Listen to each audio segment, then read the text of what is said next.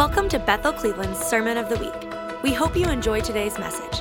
For more information on this podcast or how to get connected, go to bethelcleveland.com.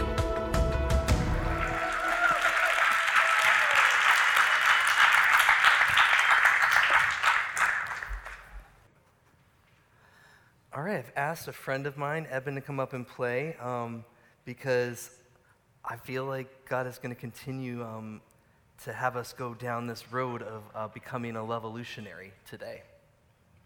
Um, while he's getting set up, I just want to pray for you. Is that okay before we get started?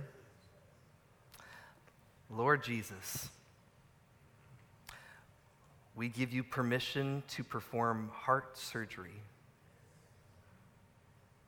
with the anesthesia of the Holy Spirit's help. Lord, that you would come in and you would touch each heart sitting here today. Father, I ask that you would, even right now, drown out all of the noise, all the clutter, all the distraction. And Father, that we would be able to see you this morning and to see you rightly. Father, just invite you here.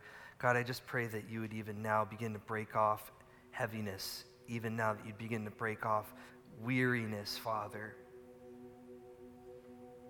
Lord, that you would even speak to the mothers in the room. If you're a mom, put your hand over your heart. We break off any um, shame and heaviness or the lie of the enemy where you say, I'm so sorry that my kids have a mother like me. We break that off right now in Jesus' name. I want to remind you something. You are a mom because the Lord ordained it, and He knew you could do it. And He knew that you would invest in your children's lives like nobody, no other soul in the world could do. So we just break off that shame right now. We break it off and replace it with the promise of the Father that He gave you these children on purpose just like he selected Mary to, to carry Jesus, he selected you. And we just break off the lie of the enemy that says it's so easy for all the other moms. Everybody else has it together, and I just don't. We just break it off in Jesus' name. We're all human, we're all trying. And the Lord has given you grace, and He's working beside you. So, Father, just break off discouragement and heaviness right now. In Jesus' name. Amen. So let's stay here. Let's stay in this place. I wasn't planning on doing that, but I just felt like the Lord was wanting to say something to moms today. Mm. And I feel like He's going to continue to speak to you throughout this whole sermon. Dads, too. But specifically lifting off the heaviness um, that a lot of moms carry. Mm. This is going to be good. So, Pastor Steve has been preaching on probably my favorite series that he's ever done called The Levolution. And it's not just because it's fun to say Levolutionary. But today we're going to continue. So, what is the Levolution? Well, if you remember the last time I spoke on this, the Lord interrupted my sermon prep with my son, who gave me a prophetic word in his way. Um, and the Lord continued to speak kind of in the same vein. So I'm excited to go deep with you. So you're going to probably take a deep breath. We're going to go very deep today, I hope. So, what is the Levolution? It's returning to the simplicity of the gospel. It's reminding ourselves that before Christianity was marketed as a path to a better life, before Christianity was just a method to greater success or our secret sauce. You know what I mean? Like we have the kingdom of God on our side and Jesus is fighting for us and our life is so much better because of him. I want to take us back to the roots because all those things are true, but at the heart of it, it's not the root of Christianity. We don't join the kingdom because of temporal gain. We don't join into our relationship with Jesus just because he makes our life better, although he does. And just because um, we have a plumb line to heaven, we have wisdom that we can release into the earth. Whoa. I don't know what that is. is that real distracting. If that's you, Holy Spirit. We receive it. If it's not, not today, devil. you know, it's, it's a posture, what we're trying to do. This Levolutionary, I almost want to like verb it and say that it's a posture that we can, that we give ourselves, not because of the great things that we get from Him, but because, because somehow we've caught a glimpse of the Father.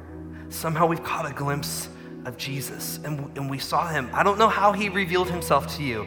I'm not sure if he revealed himself to you when, when somebody was preaching a message or if the Lord spoke through a melody in music or if he spoke to you when you were on vacation and you were looking at something beautiful like the ocean or a mountain, but somewhere, somehow, the Lord touched your heart. He reached in and He said, this is who I am. Let me show you who you are. The Lord touched your heart in a personal way. And for that reason, we were moved and we were wowed, not because of really great musicianship, not because of really great lighting or smoke machines or lights. It's because the message that has captivated the world for thousands of years still carries the same amount of weight this morning on November 28th that it did when it was preached on the day of Pentecost. The message never loses its power, it never loses its steam. So often we hear messages and we, think, we, we see things that encourage us and things we get excited about. But there is a shelf life on those things.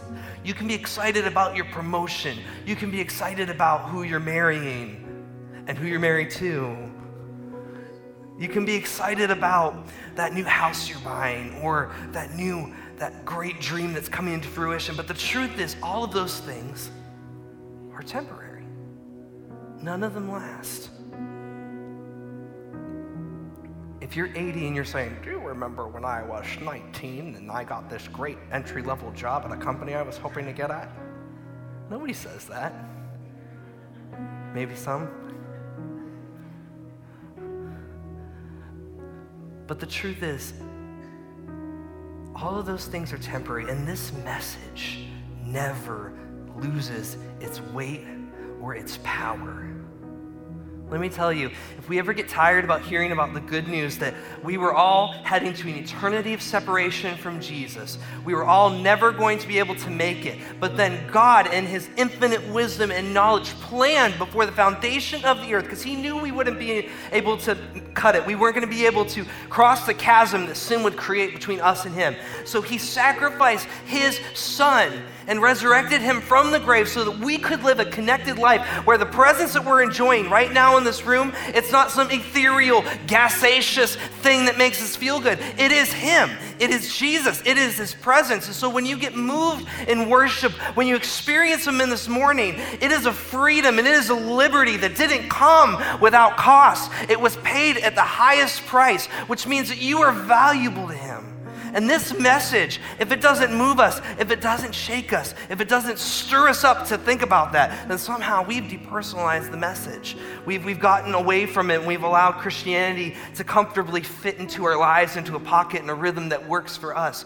But I want to tell you something it was never designed for that. The beauty of this revolution is that it is not convenient it's not meant to be easy. It's not meant to be something that we that we just say, "Yes, I'm saved and I'm on the, the Levolutionary road and everything is easy now." It's just not biblical. But you know what it says in the word? It says Psalms 34 18 that he's near to the brokenhearted and saves those who are crushed in spirit.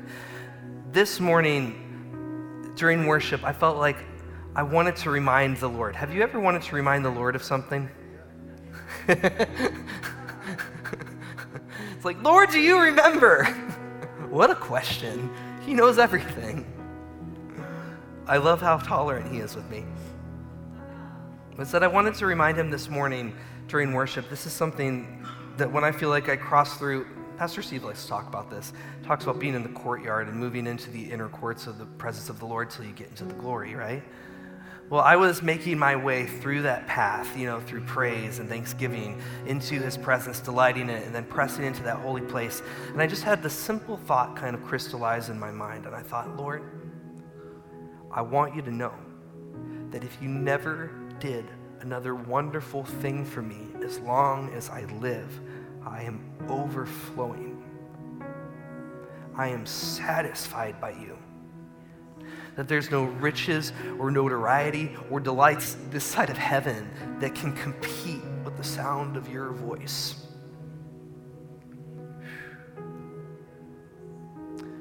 This is where the human language fails us because we say the sound as if it's an audio, a message that we hear with our ears, but when the Lord speaks to you, when He speaks, it's almost like our DNA stands at attention, right?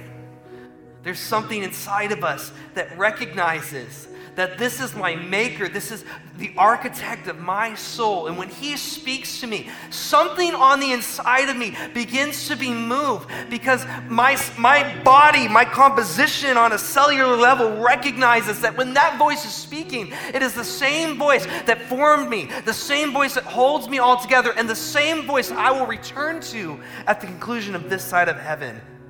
When he speaks, the reason why you're moved is because you're made up of His words.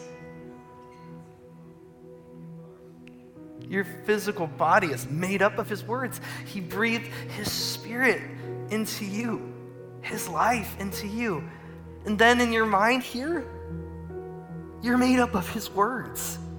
Everything that, that you could think about yourself that's in alignment with heaven, He put there. And He said, This is who you are. This is who you are. so many of us sitting here today, you've had so many lies spoken over your life. You've had so many people tell you, you're never going to make this, you're never going to be able to do this. But I'm here to tell you that we're not defined by somebody else and what they say. Because guess what? They're made up of His words too. His word is the one that matters. So today, my message is titled The Path of the Levolutionary. So, Hmm. Yes, Lord. Sorry, He's speaking to me. This is becoming a revolutionary. It,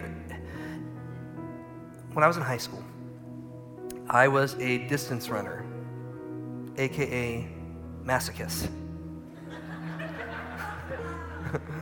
Any long distance runners in the house today? Can I see your hands? Yes. Lord help you and deliver you. We must like it, right? nobody knows the secret that after you run like 60 miles in a week, that there's this like incredible buoyancy that takes over your mind and your body. Your body releases all these feel-good chemicals, and you feel like amazing after you're running that long. But it, it man, it takes a long time to get there. Anyways, when I was in high school, I used to run 60 to 70 miles a week. Um, pretty competitive, really wanted to be good at it. And we had this big stretch of acres of woods that was close by the school. Um, it was largely untouched, pretty much deserted. Anytime that you went there, you, you probably maybe see a handful of people, but they, they were just so big. They expanded past the school and like all throughout the whole community. There was like eight different entry points you can get into these woods. It was huge. And um, just greenery after greenery. There's paths that would um, take you for half a mile all the way around, and there would just be beautiful trees and water. And, and um, there was a creek, uh, I think it was a creek, it carried through the whole woods, and it was just, it was beautiful. And if you ran there at night, or if, you know, before sunset, because you weren't allowed to, I never ran at night. I did. Um, but my most favorite time to go would be in the morning before the sun, right after the sun had risen. So when you'd run, even the animals were still asleep. And you could see, uh, like every so often, you see a big owl that hadn't gone down to sleep, um, big gray snowy owl. Um, anyway, so there would be paths that you would run, but once you get familiar with these woods, um, you started to kind of identify these little rabbit trails. And when you got to the rabbit trails, if you didn't know where they were, you'd probably just walk right by them. But it's almost like you discovered a secret in the woods. And you get to this little path, and it's not even necessarily a road. I mean, once you get deep, there's roots and stones, and it's a very narrow path. And it feels like if you look to your left or your right, nothing but woods all around you, right? But these paths are invisible to the naked eye. You have to know where they are. And so, what I felt like the Lord told me is He reminded me of all that. I gave you that whole picture because He said the last time that I spoke to you about becoming a revolutionary, and I felt like the Lord wanted us to just simply state what the good news is and the gospel is and the message of Jesus. I felt like the Lord said, Jay, you could keep on going to this beautiful path. You could keep running forward, um, and I'll show you some amazing things to share.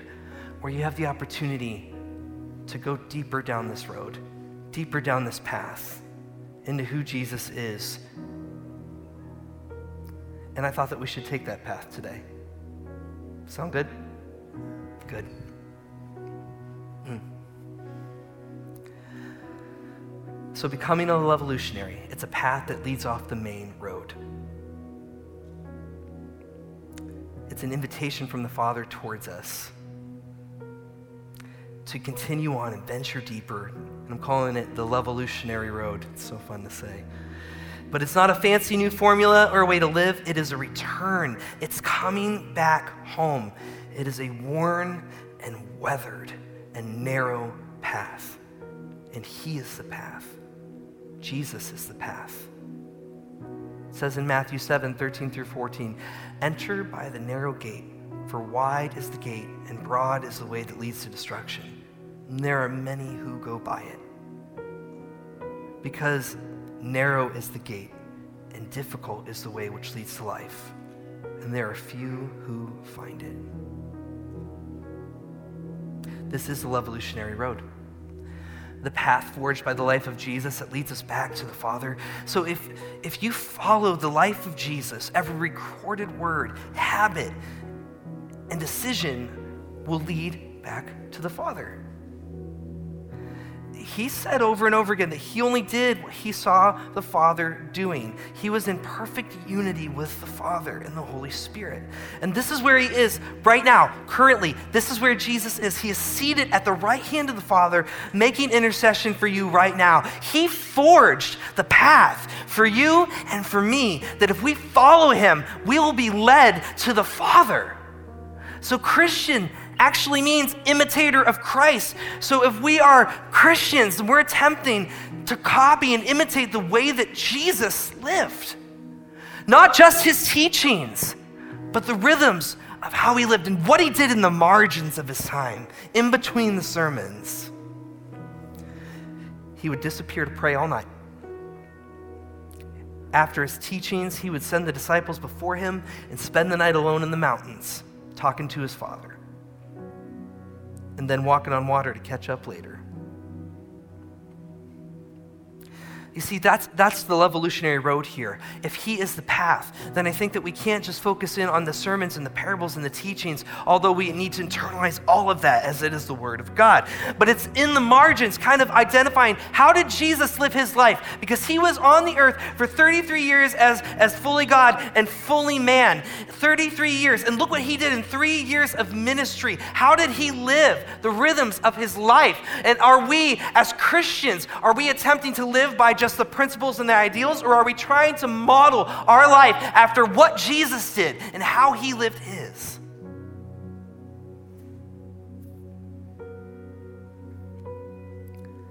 It says when Jesus uh, saw a great multitude, he was moved with compassion and healed their sick.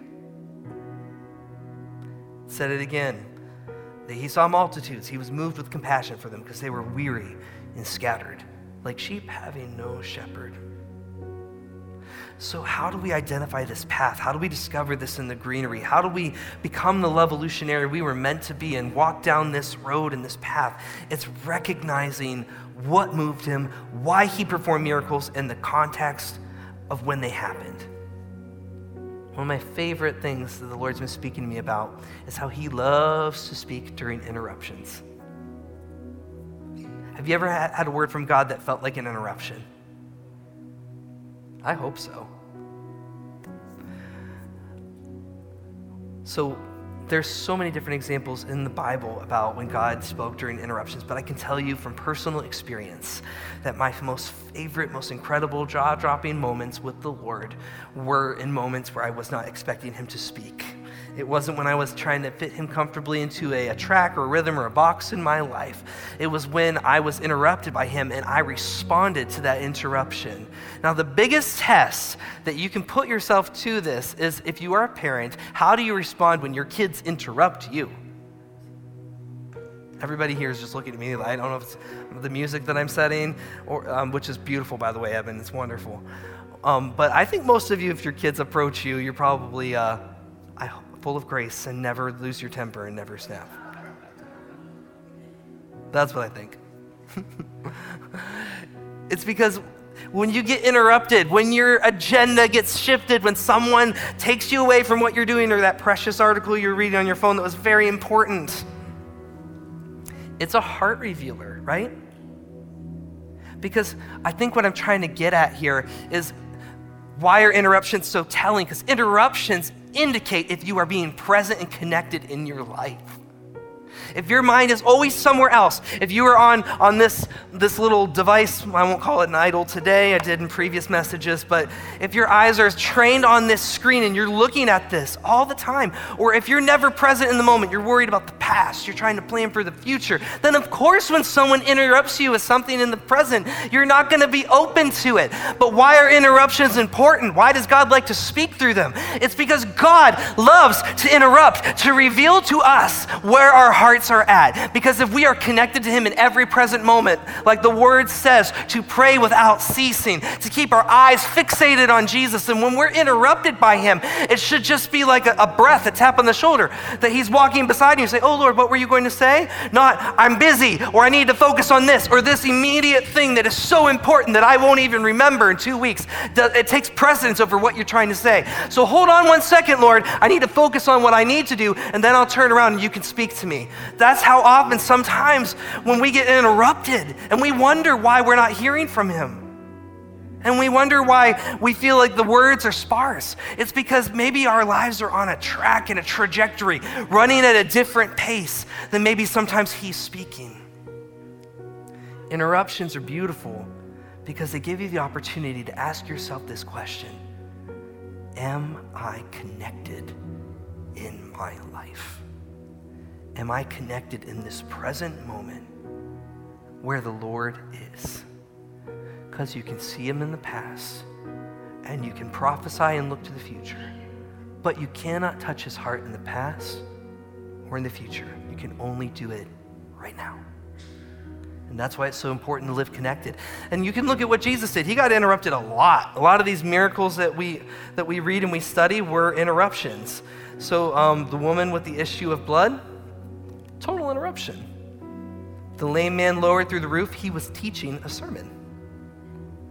Blind Bartimaeus screaming in the streets, he was on a journey. Calming the sea, even worse, he was napping and got interrupted. Jairus' 12 year old daughter, interruption. Jesus was never so caught up on what he was doing or where he was going that he missed what the Father was saying or doing. So now remember this Jesus was fully God and fully man. He didn't cling to his rights as the sound that formed the world around him. He didn't perform miracles from his identity as a son. He laid down all of those rights. When Jesus came unto the earth in flesh, he laid down all of his, his kingly and, and rights to the throne, and he performed every miracle out of right relationship with the Lord through the Holy Spirit. Why did he do that? It was because he wanted to demonstrate what your life would look like if your heart was made right and what the Holy Spirit could do through you. It was never a point to show off how godly he was or how kingly he was. He never had to prove anything. He's fully God and fully man, and he laid down those rights so that he could be the blueprint of what your life could look like if you allow the Holy Spirit to flow through you the way that he did. He didn't come to show off, he came to, to demonstrate. Hmm. Listen to what, what it says in John 14. It says, Very truly I tell you, whoever believes in me do the works I have been doing, and they will do even greater things than these, because I am going to the Father. And I will do whatever you ask in my name, so that the Father may be glorified in the Son. You may ask for anything in my name, and I will do it.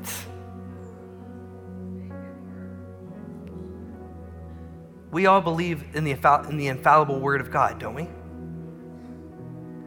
How come do we believe that though when we hear that about you? We can believe the theory, but do you believe that about you? That that you will do greater things than even Jesus did on the earth. That's a frightening statement. He said it. So, the path of the Levolutionary that we're setting out on today, I make no promises to take you like three miles down the path. But what I will do is, is we'll talk about what it looks like to set out on a journey to pursue the rights that Jesus said he granted you. You see, when, when, when you read that, he says, Greater things will you do. Ask anything in my name, and I will do it. We don't surrender these rights to fail because of failure and comfortably tuck them away into ideals because we can't square with how something turned out in our lives. And this is the hardest part of the journey, is to continue on and not simply camp out at the site of our last disappointment. We can look at people we love who weren't healed and choose to look through the lens and stop pursuing our birthright. To stop believing that God wants to miraculously pour out his kingdom. Listen, I can list off so many people I know, and I don't know if this is going to be encouraging to say, but I'm just going to say it because I want to, I want you to kind of us to get on the same level here. I have a handful of people in my life who, who had faith that could move mountains. These are people who traveled to different nations, leading children to Jesus, saw bodies healed, saw miraculous things happen with their eyes. And they died. They did.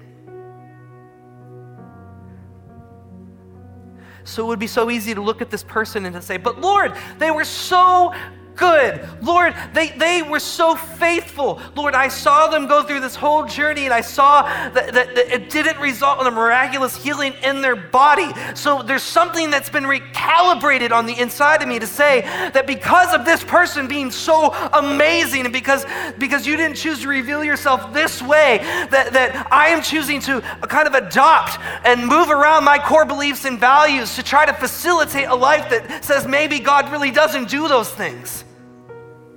Maybe it's something for the special or something for the anointed or something for, for a different place where the Lord is really pouring out His Spirit, but maybe that's not for me. And so, what we do is on a subconscious level, we accept that lie and we no longer begin to press in when we see someone sick or someone who, is, who isn't doing well in our lives. Sometimes we get so comfortable in this unbelief that we don't even think about God coming in and healing them. We just say, I'll pray for you.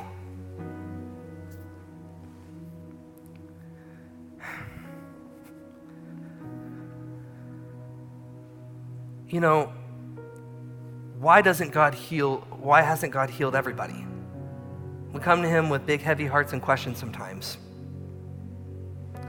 But if you're going to enter into doubt and questions, let me encourage you with something. He's not intimidated or threatened by those questions because he has an answer for every single one of them. And bottom line, at the end of the day, he is good and we can trust him when we don't have the answers. Right? You know, I remember, um, uh, we've announced it prior to this, but when Jim Jacobs passed away and passed into glory, I woke up that morning and I was praying for him.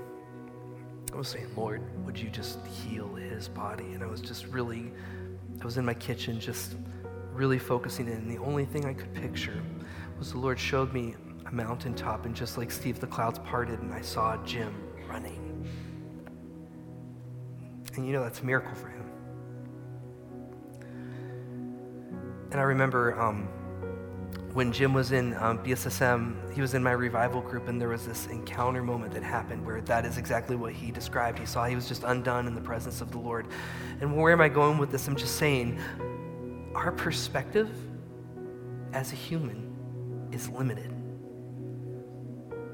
We can only see in part this side of heaven. So if something doesn't turn out the way that we think it should or, or pan out the way that we had hoped, can we trust God when we don't understand? And can we see his perspective that maybe since our life is just a vapor on this planet when compared to eternity, maybe, maybe this is what Jesus meant. And God meant when he said death had lost its sting, huh? Because you got a whole big old future of eternity in front of you with you and Jesus. But this is what Jesus did. He knew his time on earth was limited. He had 33 years to complete a heavenly plan created before the foundation of the earth. And we have a limited amount of time on this Levolutionary road. So don't settle your faith on the grounds of where you didn't see a breakthrough. Because if you settle there, that's all you'll ever see. You may witness a miracle or two from those passing by you on this road, but you won't see heaven released on earth. This is where the path and moving forward becomes profoundly simple. Will we continue to believe that Jesus will do in us what he promised? And will we believe it enough to pack up and continue onward on the narrow road? Will we allow him to transform our mind through a reformation of how we think?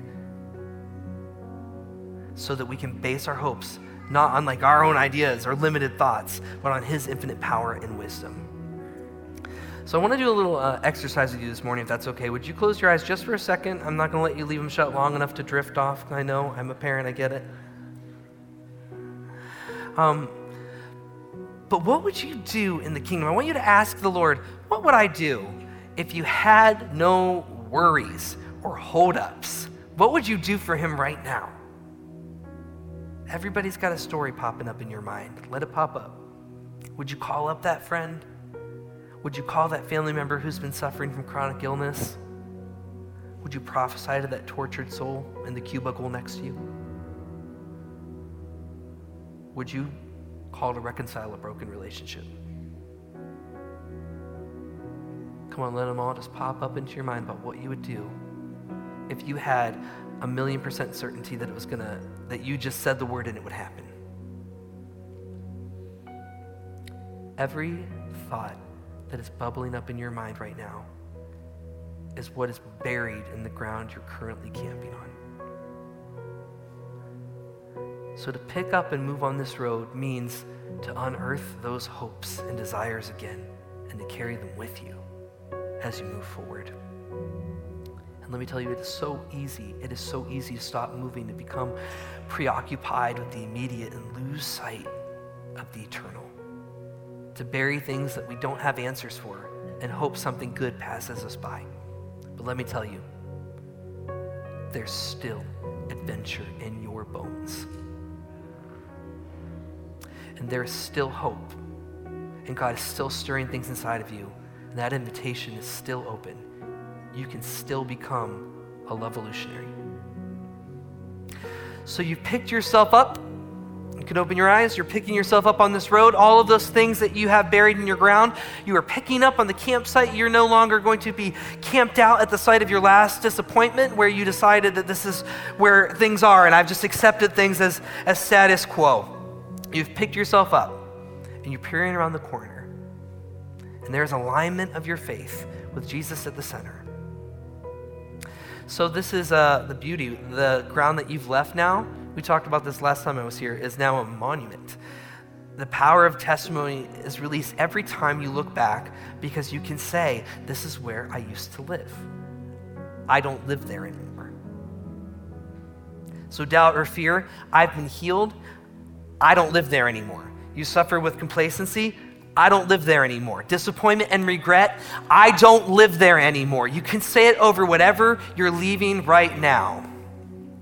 So I want you to picture those things, gather them up, gather all those thoughts, the things that were holding you back. I want you to kind of identify the place that you were at when, when, when faith became something that wasn't as active and something that was inhibited by um, the, something that happened to you or some disappointment. Picture it. And I want you, as you're picking up that stuff and taking a step forward, I want you to say, I don't live there anymore if you want it to be released in your life. So go ahead and say it with me. I don't live there anymore. Come on, picture it again and say it again. I don't live there anymore. One more time. I don't live there anymore.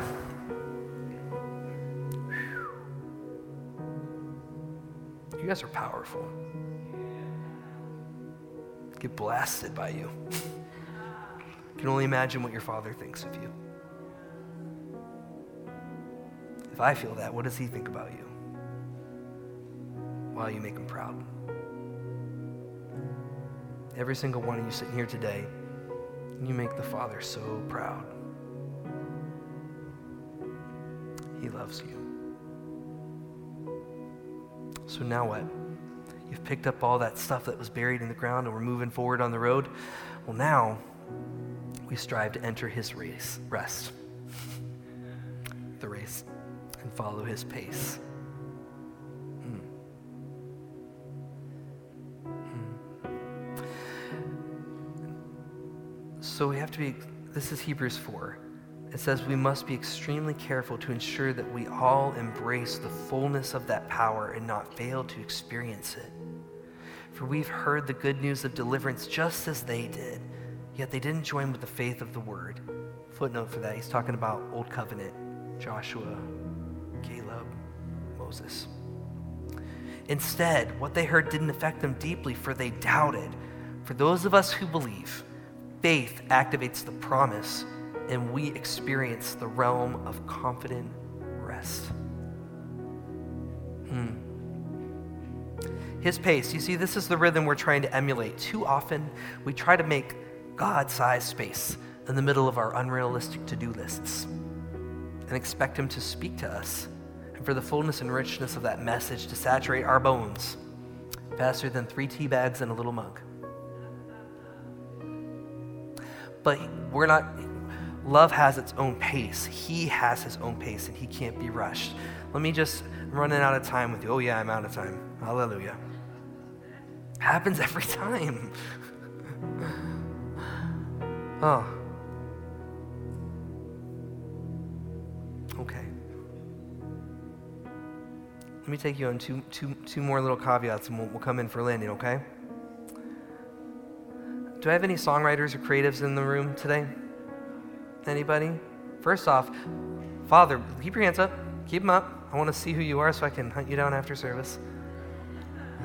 But also, Lord, I just pray that you would, God, stir the creative ideas in them, Lord. Lord, help them to steward what you're saying. Help them to see. So, songwriting. Lyrics aren't always going to obediently land quickly into an easy format. The ideas in your subconscious or where the beauty of, of the lyrics come from. People think that like when people write a song that it just kind of bubbles out and it's amazing. They must be so talented. But the truth is they've just connected with, with their spirit. They've connected with their soul and they can articulate they can articulate what's happening on the, in their subconscious. I read a book on songwriting. It said that every piece of content and lyrics that you need is in there. It's like an ocean that you're diving into, grabbing a shell and bringing it up to the sunlight because nobody else will see from your perspective. Nobody else has your unique combined experiences to create this piece of beauty that you're showing to the world, right? But it doesn't always happen easy. Sometimes we're inspired and sometimes we're not. Sometimes we write amazing material when we are totally uninspired and we are totally inspired and the song hurts to listen to.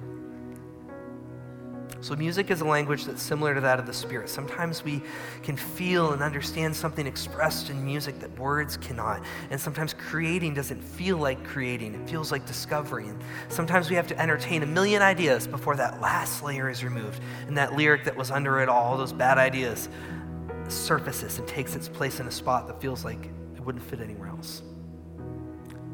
God's like that. He won't be rushed. You can't make him do things on your timetable. He exists apart from time.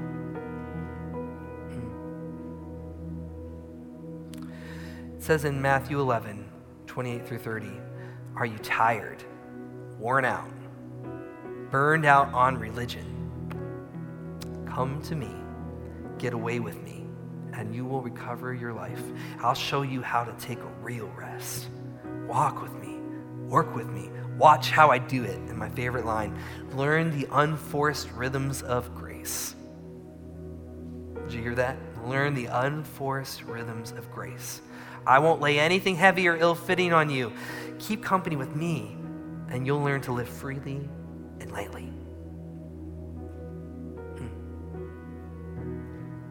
Once you discover your place, it's like Mary and Martha. Do you remember that story in the Bible where Martha was bustling around and Mary was seated at the feet of Jesus, and she got all upset, but Jesus told her, Mary has discovered what's the most important, and it won't be taken away from her. So once you discover your place at the feet of Jesus and you learn the rhythms of his walk, it will not be taken away from you.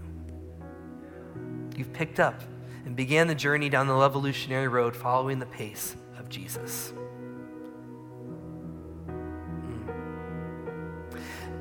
And I'll close with this. It's a path that as you journey further, the more of Him you pick up, and the less of you is carried. John the Baptist said this. You know, a bunch of people came up to John the Baptist when Jesus started his ministry, and they were like, What do you think about Jesus' ministry? I don't know why they sound like Hydro Thunder. Hydro Thunder. You know? what do you think about Jesus' ministry? It's so much bigger than yours. And how many of you guys would ever like expect a pastor if someone came came in and said, "Hey guys, I know Bethel Cleveland's amazing, but you should see this other church. It's amazing. It's so huge." What would you say? You'd be like, "Yeah, that's that, that's great. Happy for you." John the Baptist said, "He must increase so that I might decrease." There's a beauty of surrender that happens when we travel down this road. And the beauty of it is that our inferior motives become rooted out. And we no longer need to achieve something to affirm us because once we've captured the revelation that Jesus has affirmed us, then every other motivation, every other reason for pursuing this road, you see, because there's a lot of opportunity in, in ministry, there's a lot of opportunity when following God to allow the mighty and amazing things you do for Him to somehow validate you. But let me tell you something. Jesus said there will be people who stand before him one day who said, We prophesied in your name, we cast out demons, and he would say, I didn't know you. So you can do amazing, amazing things. But if you're missing the one,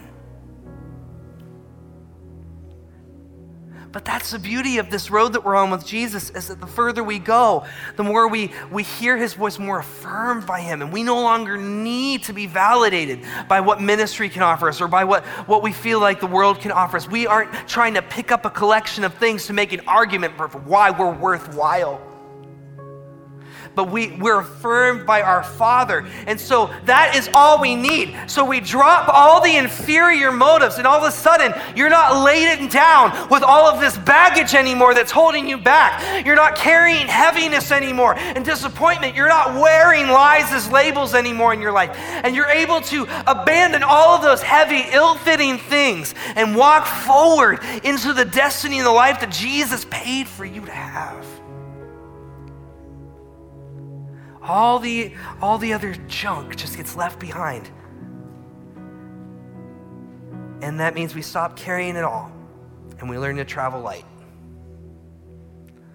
And this is what I mean, then I'm going to pray for you. Traveling light means I can move quickly when He speaks.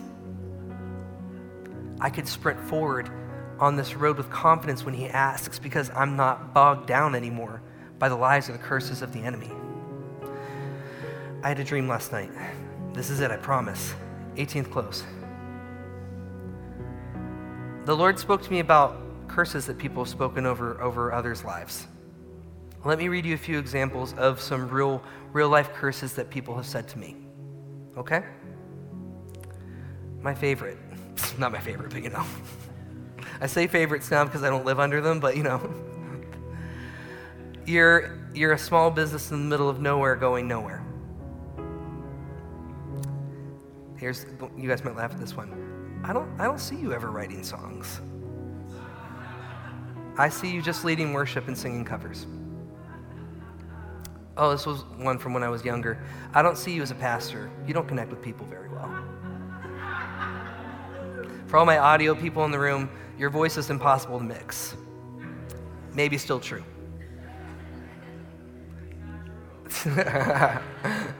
it says you're, you're probably not meant to be in ministry. These are a couple of mine, and they, they the memory of them stings. I, I know I know that's hard to word, you know what I mean? But you can still feel, I, I, I remember how it felt. It doesn't feel up close anymore. But they sting to hear why? Because there's a pull, like an accusation that makes us feel like these pronouncements are trying to hold us down or get us to agree. They have the air of something that's trying to control how you see yourself, right? And this is one of the enemy's favorite tactics because he knows he doesn't have to fight you hard if you just believe what he says. He knows that if you discover that every curse is broken through Jesus, you'll see that the path in front of you is open. And this is what I woke up. I wrote it in my phone. It said, A curse is a perversion of the transformative power of God's word. Because God's word creates. And you know, the enemy has no power to create anything. Can't create anything. All he can do is pervert. He has no creative ability. That felt good to say. A curse attempts to subvert the outcome of a God decreed reality. So curses are cast and then empowered by agreement. But the agreement is broken when we align with our identity and with our Father. So, you know, that was that phrase, I'm in the middle of nowhere going nowhere. Yeah, that was absolutely true, but I serve someone who becomes the somewhere when he walks into the room. Um, you may not see me writing songs, but I'll write them in mop sink buckets while I'm cleaning bathrooms.